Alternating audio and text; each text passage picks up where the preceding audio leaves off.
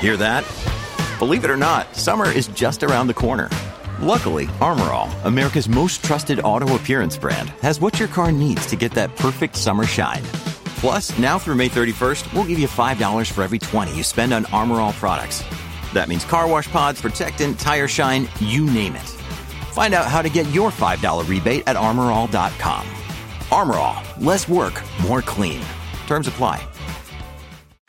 From Wall Street to the White House, this is the Larry Kudlow Show. Welcome back, folks. Let's do some money in politics. We have Liz Peek, Fox News contributor, syndicated columnist, and John Fund, Committee to Unleash Prosperity Hotline.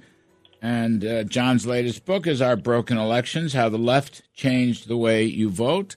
Uh, kids, welcome. Thank you very much. Liz Peek, I want to begin with you because you have to help me. There's a lot of things in life that I do not understand. Here's one of them. We are from California on. Gavin Newsom, I think there's a dozen states now. We are going to ban the internal combustion engine, gas powered automobiles. We're going to ban them. Okay, fine.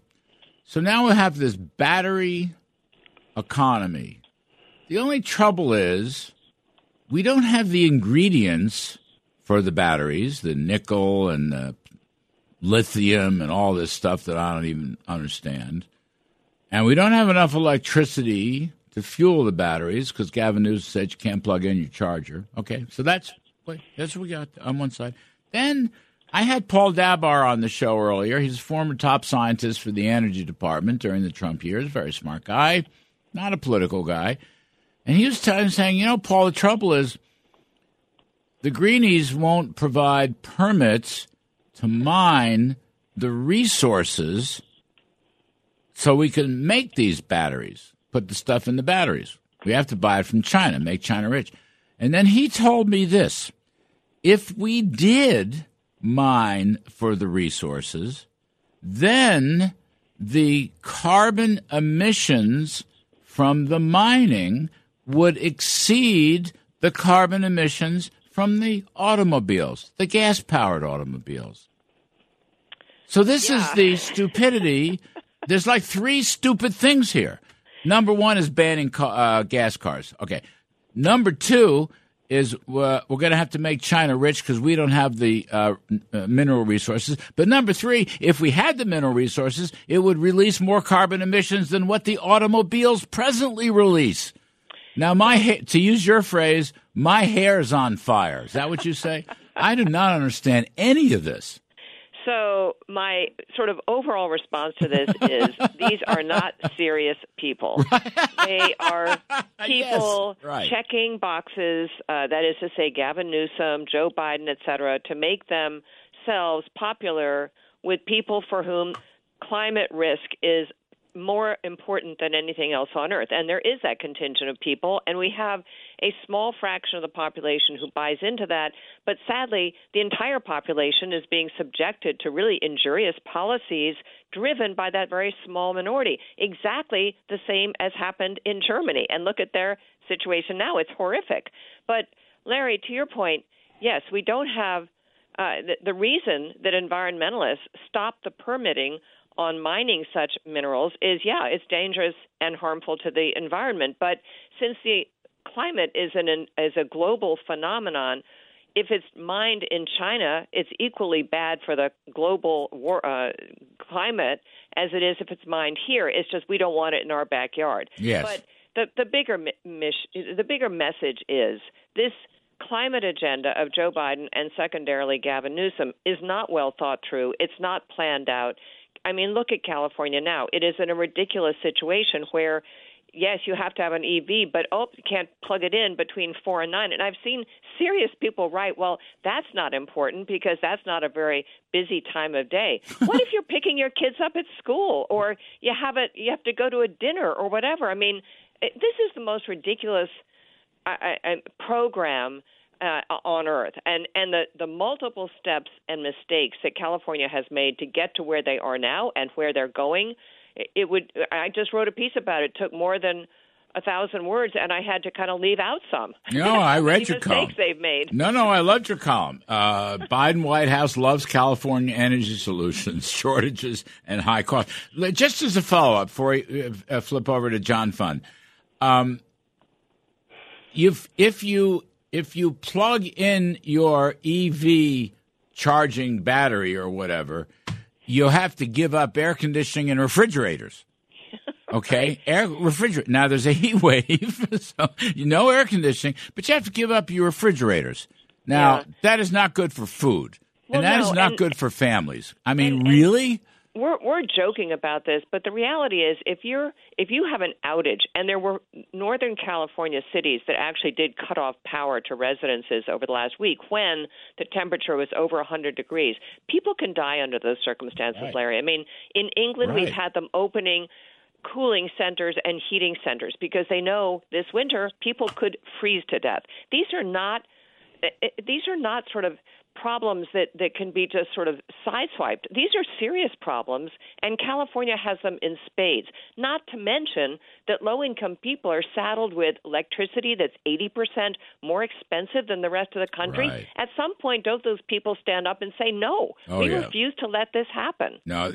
By the way, good point. Uh, We're all focused on gasoline prices, as we should be, but electricity prices are soaring, Yeah. even while gas prices are slipping lower. John Fund, first of all, I'm going to assert there is no climate warming emergency, point number one.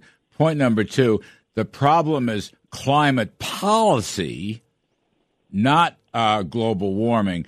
And number three, John, why don't we just go back and let people have cars, internal combustion? Let them drive their own damn cars.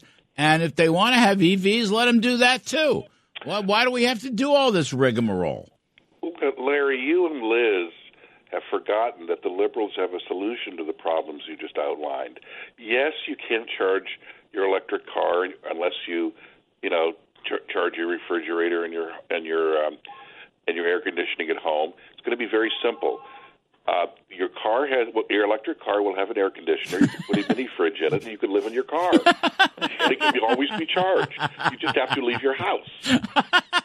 it's honest to God, John. Politically, okay, you're a political expert. This stuff isn't going to fly. I mean, Liz's point: people are going to be furious, aren't they?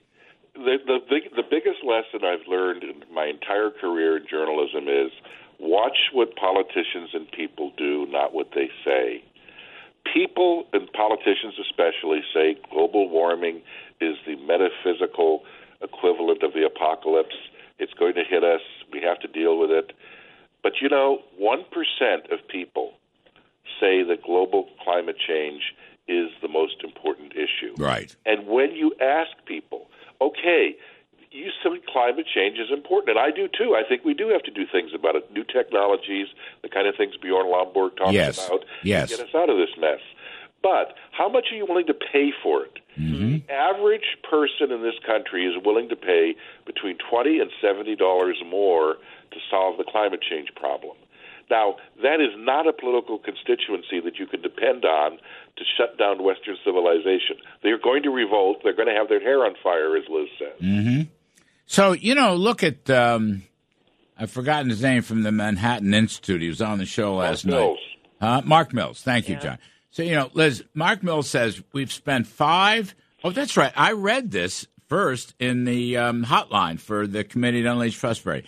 Mark Mills says we've spent five trillion dollars on subsidies for uh, you know green energy, blah blah blah, over the last two decades, and we are still uh, the globe is using fossil. I believe his number was eighty-four percent of all the power around the world is still fossil fuels. This is five trillion dollars later. It's still fossil fuels. so what does that tell you? Some of it, some of this is spent out of a nearly religious fervor and conviction that we have to change the way we live. But some of it is a plan by elites who want to transfer wealth from your pocket and my pocket and Liz's pocket and the pockets of the people in your audience to their pockets. t- I'm talking about Wall Street investors mm. who have decided to bet big on wind and solar and using guilt and the climate issue to transfer resources into an industry that it's not fully ready for prime time. We're talking about carbon trading people like Al Gore. Al Gore has made hundreds of millions of dollars trading carbon credits back and forth, which is a shell game.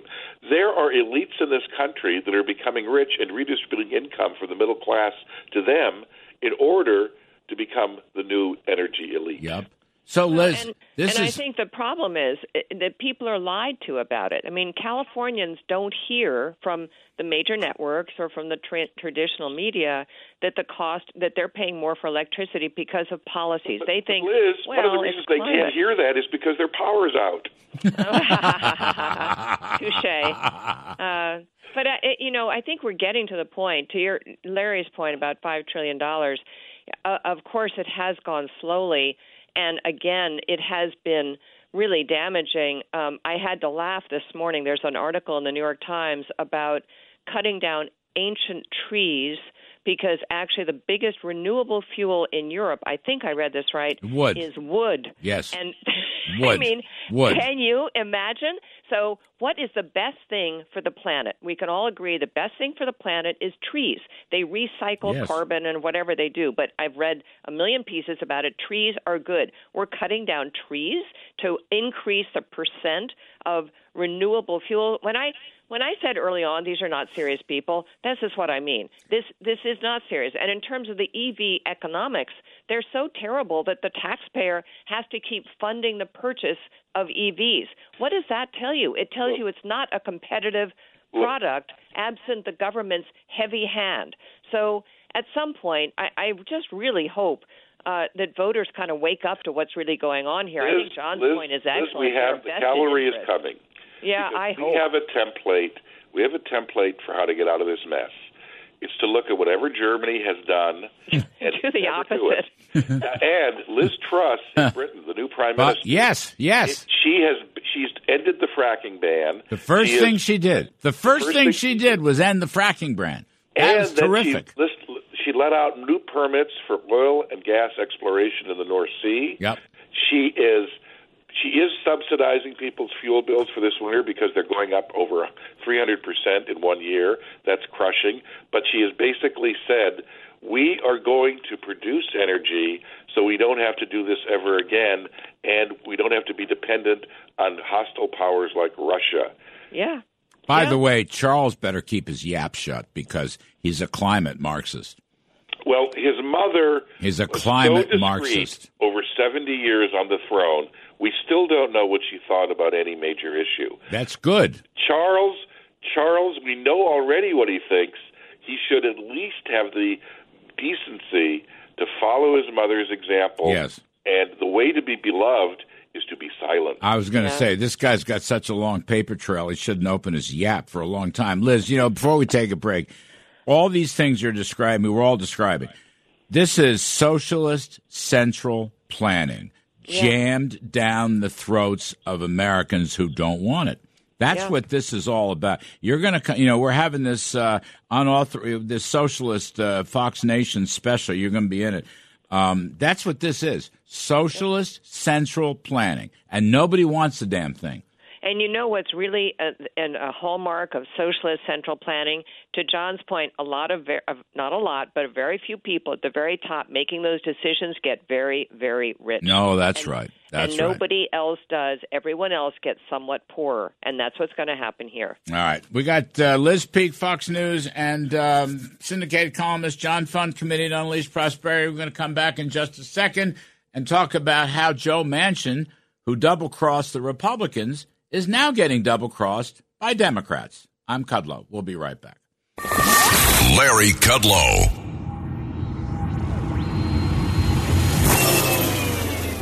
From Wall Street to the White House, this is the Larry Kudlow Show. Welcome back, folks. I'm Larry Kudlow. We're here with Liz Peek, Fox News contributor, John Fund, Committee to Unleash Prosperity. So, kids, let's talk about this. Very interesting story. So, Joe Manchin really double crossed the Republicans at the last minute and uh, threw in with this stupid inflation reduction bill, which is really an inflation increasing bill. But now the interesting thing is, and this is where I want your comments.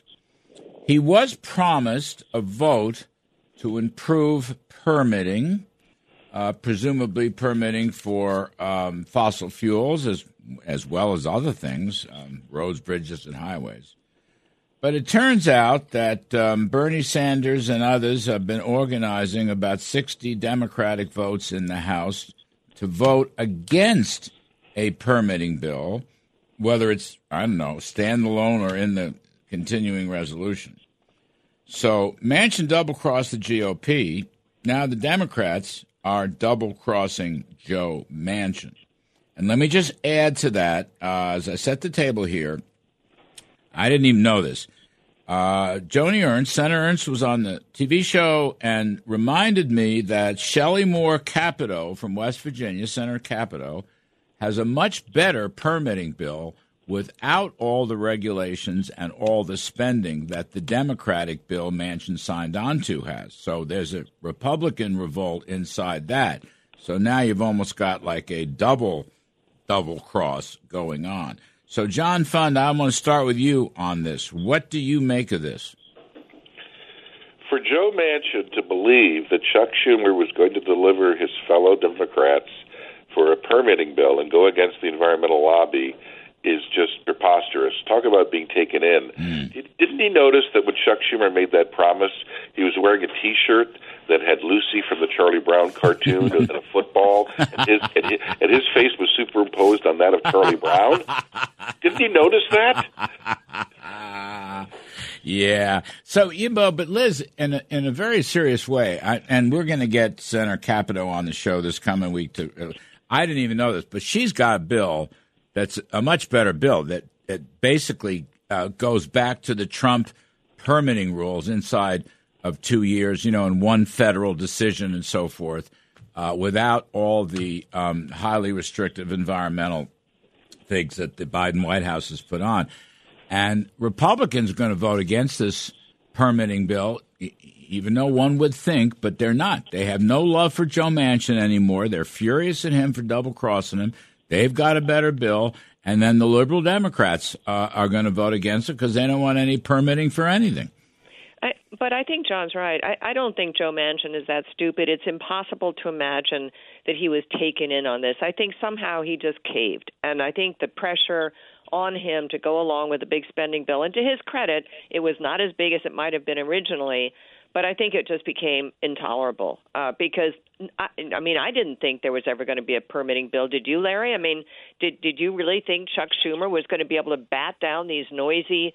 Uh, extreme left wing members of his own party? I don't think so. And by the way, I think occasionally we should applaud the fact that Donald Trump made this permitting issue uh, a yeah. priority because the American people are really about uh, uh, on are they're so supportive of this.